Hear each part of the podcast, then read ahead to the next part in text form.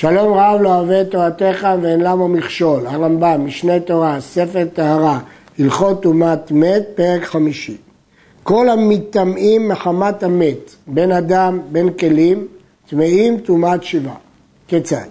אדם או כלי שנגע בדברים שמטמאים מן המת במגע, או שנטמא באוהל באחד מדברים שמטמאים באוהל, וכן אדם שנשא דברים שמטמאים מן המת במסע, הכל טמאים טומאת שבעה, שנאמר כל הבא אל האוהל, וכל אשר באוהל יטמא שבעת ימים. יש להדגיש, הרמב"ם אומר אדם שנשא דברים, כי הוא כבר הדגיש שכלים לא מטמאים במסע. אז אם כן, מגע, מסע, באוהל, אדם וכלים במגע ובאוהל, או אדם במסע, כוללת טמאים טומאת שבעה. אדם שנטמא במת וכלים שיגע בהם אדם זה, טמאים טומאת שבעה, שנאמר וכיבסתם בגדיכם ביום השביעי ותרתם. סוגי הכלים נדבר לכמה, אבל אדם שנגע במת ונגע אחר כך בכלים, הכלים טמאים טומאת שבעה. אבל אדם שיגע באדם שנטמא במת, בין שנגע בו אחר כשפרש ממטמאיו, בין שנגע בו כשהוא עדיין נוגע במת, הרי הזה השני טמא טומאת ערב, שנאמר והנפש הנוגעת תטמא עד הערב. אם אדם נגע במת ואדם אחר נגע בו, הוא טמא רק טומאת ערב ולא טומאת שבעה. זהו דין תורה. אבל מדברי סופרים, הנוגע במת ונגע באדם אחר ועדיין הוא מחובר במת, שניהם טמאים טומאת שבעה, זה נקרא טומאה בחיבורין, כאילו נגע זה השני במת עצמו. במת דברים אמורים ליד תרומה וקודשים, אבל לנזיר ולעושה פסח בין בשעת חירום בין שבש אינו טמא אלא טומאת ערב כדין תורה. זה דין מיוחד לגבי תרומה וקודשים שיש טומאה בחיבורין. משמע מדעת הרמב"ם פה שטומאה בחיבורים, כלומר אדם שנוגע במת ואדם באדם, היא כשהוא נוגע בו היא מדרבנן. אבל דעת התוספות והראש והרמב"ן והרטב"א והר"ן שטומאה בחיבורים היא דאורייתא. ויש שמחלקים שאדם באדם זה דרבנן, אבל כלי באדם בשעה שמחובר זה דאורייתא. יש להדגיש, טומאה בחיבורין היא דווקא כאשר נגע באדם שנטמא במת, אבל אם היה איתו באוהל או נשא אותו, אינו טמא בחיבורין, זה רק במגע. אבל לגבי הנטמא מן המת, אין זה משנה אם הוא נטמא במגע, במסע או מאוהל, בכל מקרה הוא מטמא את הנוגע בו בחיבורין. אבל מלשון הרמב"ם משמע שרק באדם שנוגע במת ממש יש טומאה בחיבורין. כלים שנטמאו במת, בין במגע, בין באוהל, הרי הם לנוגע בהם כנוגע במת עצמו. מה המת מטמא הנוגע בו? בין אדם בין כלים טומאת שבעה, אף כלים שנטמאו במת, הם הכלים או האדם שיגע בהם טמאים טומאת שבעה, שנאמר בחלל חרב או במת. מפי השמועה למדו שחרב כמת, חרב הרי הוא כחלל, והוא הדין נשאר כלים. בין כלי מתכות, בין כלי שטף ובגדים. אם כן, לפי הרמב"ם, בכל הכלים שנוגעים באדם, ש... בכלים שנטמאו במת, אז כל מה שנוגע בהם טמאים טומאת שבעה. הרמב"ם לא מחלק בין כלי מתכות לבין כלים אחרים. הרי הוא אומר, כל הורג נפש יכול נוגע בחלל.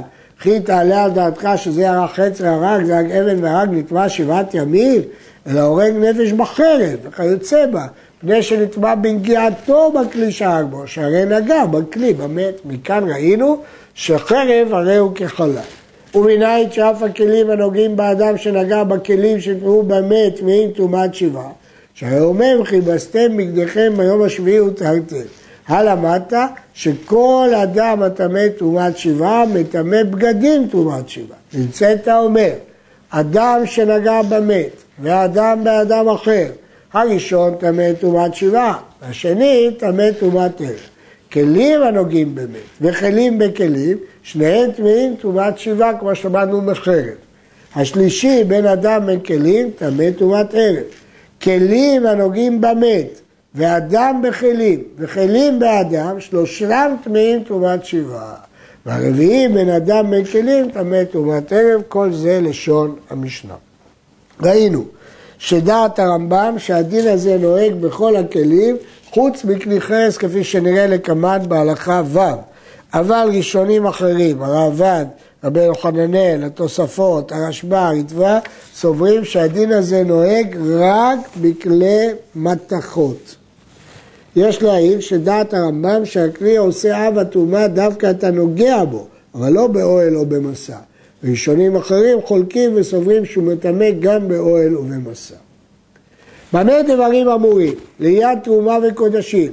אבל לחייב כרת על ביאת מקדש או על אכילת קדשים אינו חייב אלא השניים בלבד, הראשון שנגע במת, השני שנגע בו, כדין תורה שנאמר כל שיגע בו הטמא יטמא. אבל הנוגע בכלים שנגעו באדם או הנוגע באדם שנגע בכלים שנגעו במת פטור, כמו שבאנו מלכות ביאת מקדש. הדברים האלו אף על פי שהם דברי קבלה אינם דין תורה, שהם לא נתפרשו מהתורה אלא זה שנטמא במת שהוא אב, והשני הנוגע בו שהוא ראשון בין אדם ובין כלים, ולכן הדינים האחרים, כיוון שהם לא מפורשים בתורה, לא מחייבים עליהם כרת.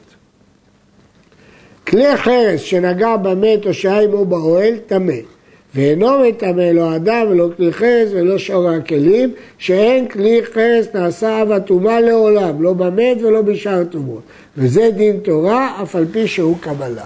למרות שזה דין שעמד מקבלה, זהו דין תורה. כלומר, כלי חרס לא חלים עליהם הדינים שאמרנו קודם, ולמרות שהם נטמאו במת, אין להם כוח לטמא כלים אחרים. זה כלל גדול בטומאות. כל אב טומאה מטמא אדם ומטמא בגדים וכלים, בין כלי מתכות, בין כלי שטף, בין כלי חרס. וכל המטמא אדם וכלים בנגיעה, הרי זה אב הטומאה. וכל ולד הטומאות שנטמא מאב מטמא אוכלים ומשקים, ואינו מטמא לא אדם ולא כלים, לא כלי חרס ולא שאר כלים ובגדים. כן, זהו הכלל שקובע פה הרמב"ם על פי המשנה. כל הנוגע באב הוא הנקרא ראשון, והנוגע בראשון נקרא שני, והנוגע בשני נקרא שלישי, והנוגע בשלישי נקרא רביעי, והראשון ושלמטה ממנו כולם נקראים ולד הטומאה. כלומר ולד זה שם כולל, ראשון, שני, שלישי, כל מה שהוא לא אב נקרא ולד.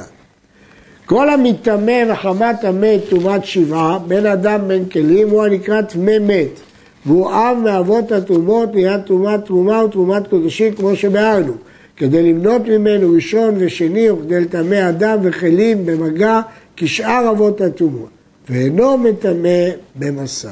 אז אם כן, הנוגע בנטמא מחמת מת טומאת שבעה, הוא נקרא טמא מת, והוא אב הטומאה ליד טומאה וקודשים. כל המטמא מחמת המת טומאת ערב, ובלד הטומאה, והוא הראשון לטומאה, ואפשר שיהיה הרביעי מן המת ראשון לטומאה, כמו שבארנו ליד טומאה וקודשים. אדם או כלים שנטמאו ממגע ארץ העמים, שאמרנו שהטומאה דרבנן, או בית הפרס, או במסען, או ממגע אדם תבוסה שיצא מקצת בחייו וקצת במותו, וגולל ודופק או בעולם, וכן אדם שנטמא במסע דם תבוסה, הרי אלו כולם וחרצה בהם אבות הטומאות של דברי סופרים. וכן בגדים המטמאים מחמת אלו טומאת שבעה, כולם אבות הטומאות של דברי סופרים. כי ארץ העמים ובית הפרס ודם תבוסה וגולל דופק, כולם מדברי סופרים.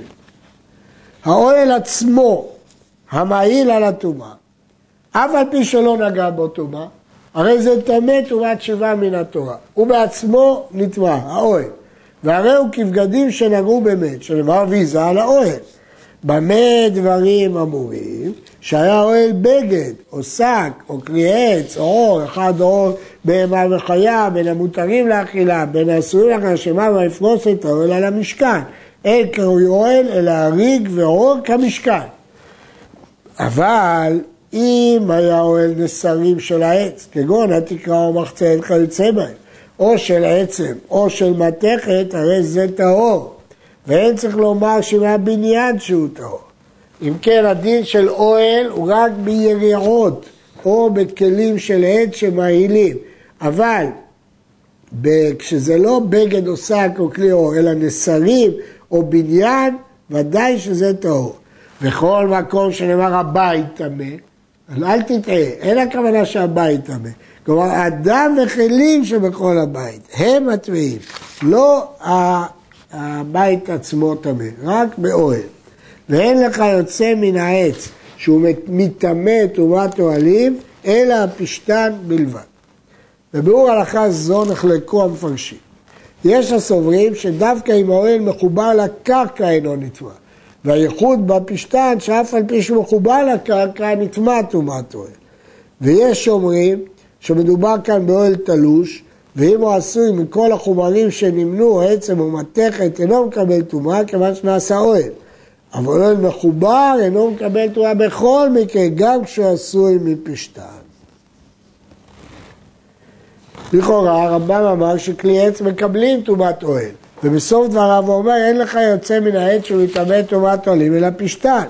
אפשר לתרד שבתחילת הלכה הרמב"ם מדבר על כלים, בסוף ההלכה מדבר על דבר שהוא לא כלי. הכסף משנה מתרד שכלי עץ שדיבר עליהם הרמב"ם בתחילת ההלכה הם באמת הפשתן.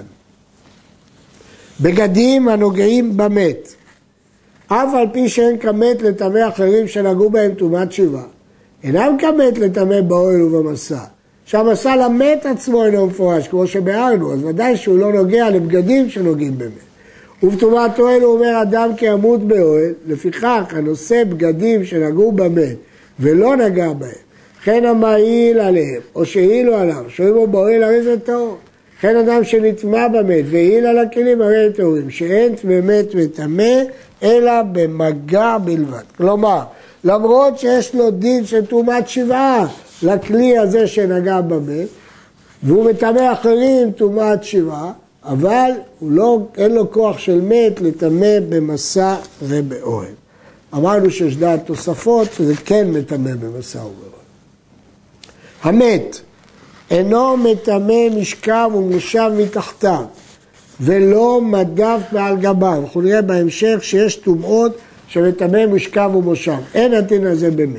ולא מדף מעל גבם, אלא אחד כלי שיגע במת מצידו, או שהיה תחתיו או על גבם. כיצד? עשרה בגדים זה על גבי זה והמת למעלה, ועשרה בגדים אחרים על גבו שלמעלה. בגד הנוגע בו, והבגד השני שנגע בבגד שנגע בו, שניהם טמאים טומאת שבעה, כמו שלמדנו. והשלישי טמא טומאת ערב, בין שלמעלה, בין שלמטה. והרביעי ומן הרביעי ולמטה, ומן הרביעי למעלה, כולם טהורים. מה שאין כן מן טמא משכב ומושב, כמו שבארנו, ששם יש דינים שונים לגמרי. במה דבר אומרים שכל הבגדים או הכלים שתחתיו לא ממנו טהורים, שלא הייתה שם טומאה רצוצה ולא טומאת אוהל, או שהמבדיל בין אוהל הכלים אבן, כמו שהתבהר שלא יקבל טומאה. מה פירוש? טומאה רצוצה פירושה טומאה דחוקה, שאין סביבה אוויר בגודל טפח, ואז היא בוקעת ועולה, בוקעת ומיורדת, ומטמאת את כל מה שמעל המת ומתחתיו. צריך להבין איך ייתכן שיהיו על המת עשרה בגדים זה על גב זה, שיגעו בו, יהיה חלל טפח. יש אומרים שמדובר באמת גוי, שלא מטמא באוהל.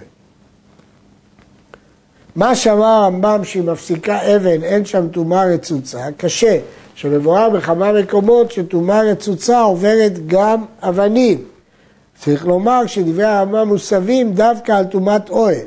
כלומר שאף אם שייך טומאת אוהל, אם יש אבן ביניהם, לא נטמאים. עד